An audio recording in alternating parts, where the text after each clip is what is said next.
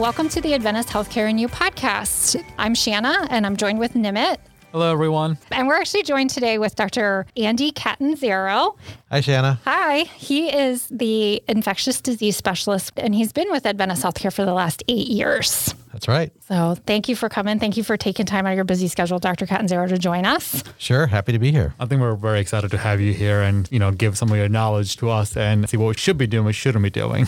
Yeah, absolutely. It's that kind of season, you know, like Yeah. Santa looking over our shoulders, you know, naughty, nice, should, shouldn't.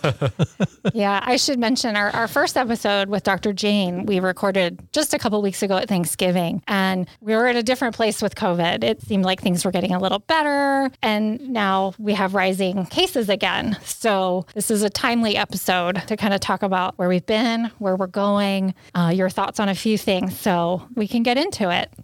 That's right. At the end of the year, I often reflect on where I've been and sort of look to the future about where I'm going. Yeah. So, speaking of that, how has the last 18 months been for you? I know when I was um, near bedside being the nurse manager of the ICU, things were extremely challenging. So, what has your journey been like for the last 18 months? Sure. Well, it's difficult to summarize 18 months in a, a short statement, but uh, you know, I think over the last 18 months, it's been a little bit uh, terrifying and a little bit empowering. Um, I would say a lot empowering. So, you know, the, the terrifying aspect was when we first started, we didn't know a lot and we didn't know how to protect ourselves. And it's just incredible. You know, for 18 months, we've been working together in the trenches, whether it's in the ICU or in the ER or the urgent care, you know, wherever you are in healthcare, uh, we've been in the trenches together. And the people who have stayed really give me day to day inspiration. And when I think about my team, think of people, you know, like the infection preventionist, some of the leaders that I work with, it's an incredibly inspiring journey. And uh, 18 months, uh, we don't, I don't know where it's going to go, but, you know, it's been that kind of high and low on a roller coaster.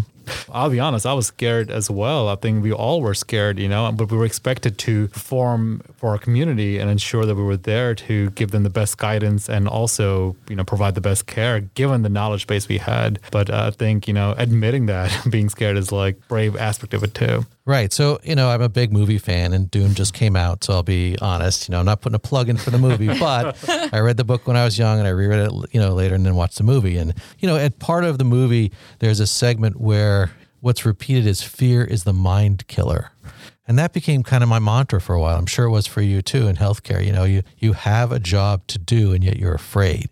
And so I've kind of developed a, a stepwise protocol, if you will. And part of that fear protocol is to admit you're afraid, you know, because if we don't, if we try to ignore that and push it down to a corner, we can't function because it'll come back later. So that's another part of the journey is to learn what is my fear protocol. I admit my emotions. I learn what I can and what I need to learn, and then I train, train, train.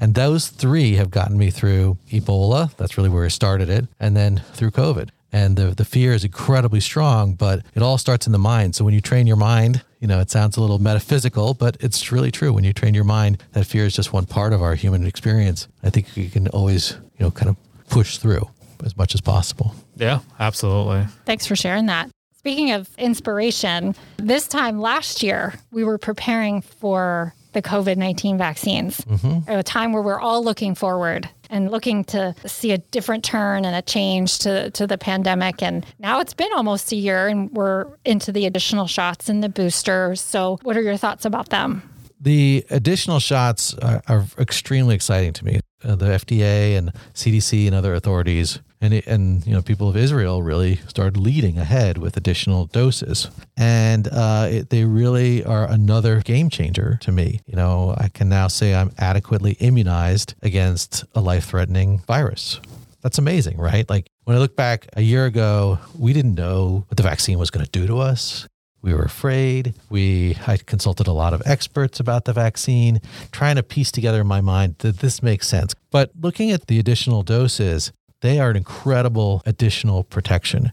When you look in people's samples, the amount of antibodies that they get with additional dose, it just shoots up. You know, it, it shoots up to these levels that are again potentially life changing if I were to come in contact with COVID 19, having had my additional dose or my family members who have, um, we have really a great protection against it.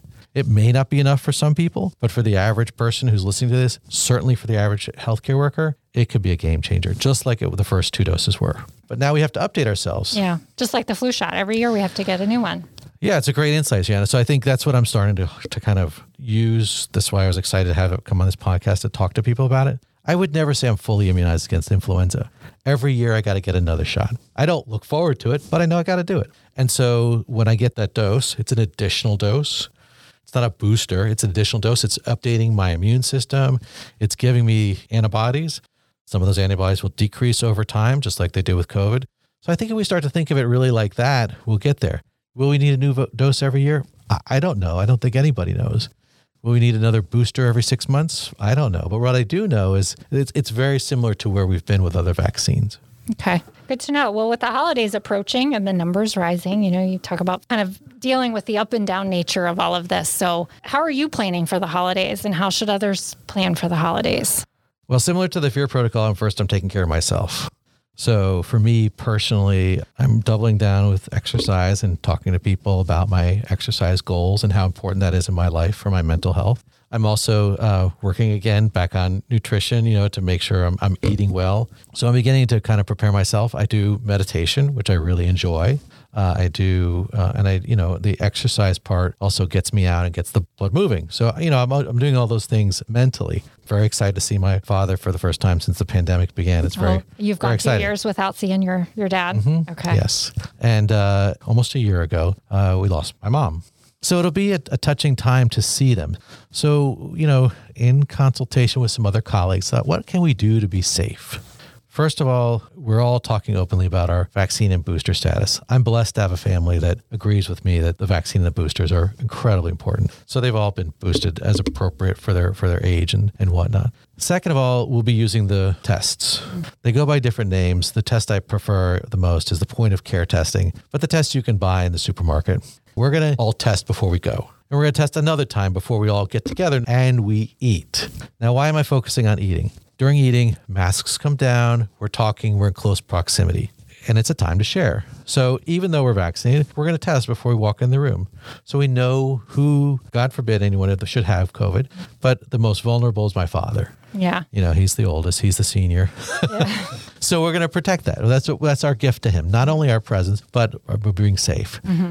Uh, that's kind of how we're preparing for the holidays. Yeah. I think, you know, not everybody is going to test and, and that won't be an option for a lot of people. But I think having conversations of, you know, are you not sick? Right. And are you vaccinated? Having conversations like that will be important. And Absolutely. taking all those other precautions leading Absolutely. up to. And I, I recognize I'm I'm blessed to to have the information and the resources, and not everyone does. But I think you're right. If we have the conversation and we can be open with it and honest with each other, which sometimes is hard, Yeah. um, you know, we'll get there. Yeah. So none of us want to go backwards. No. You know, of course not. We, we don't. So, a couple of things you've already mentioned about staying safe. What are some other things we can do to stay vigilant going into this uptick of cases and into the new year? So there's a, a lot of different ways to stay vigilant. I don't think holding it in a way of going backwards is going to serve us. You know, we're humans. We want to go forward. We want to move ahead. The new year is a new opportunity. Uh, and I think if we think of we're done with COVID, unfortunately, COVID is not done with us. So I think beginning to live into that reality. I've heard dozens and dozens of times, I'm done with COVID. But I almost always follow that with COVID is not done with us and looking forward with with optimism. What can we do? You know, human beings want to do something. Can we get a booster? Can we get tested? Can we talk to our doctor about how to be safe and what we what more we need? Can we talk to our friends and family who we're going to get together with? I'm really excited to see my dad. What can we do to be safe, Dad? Mm-hmm. You know, having those conversations will push us forward. If we just commiserate about what we can't do, you know, then we will mentally go backwards. Yeah, that's a good idea. Yeah, that's good. You know- just whatever it is to make it safe, just lean into that so that you can do the things that you want to do. Right. So you'll you'll also hear me talk a lot about the mental game because that is I think part of where we are at this moment. You know, we want to be done with COVID.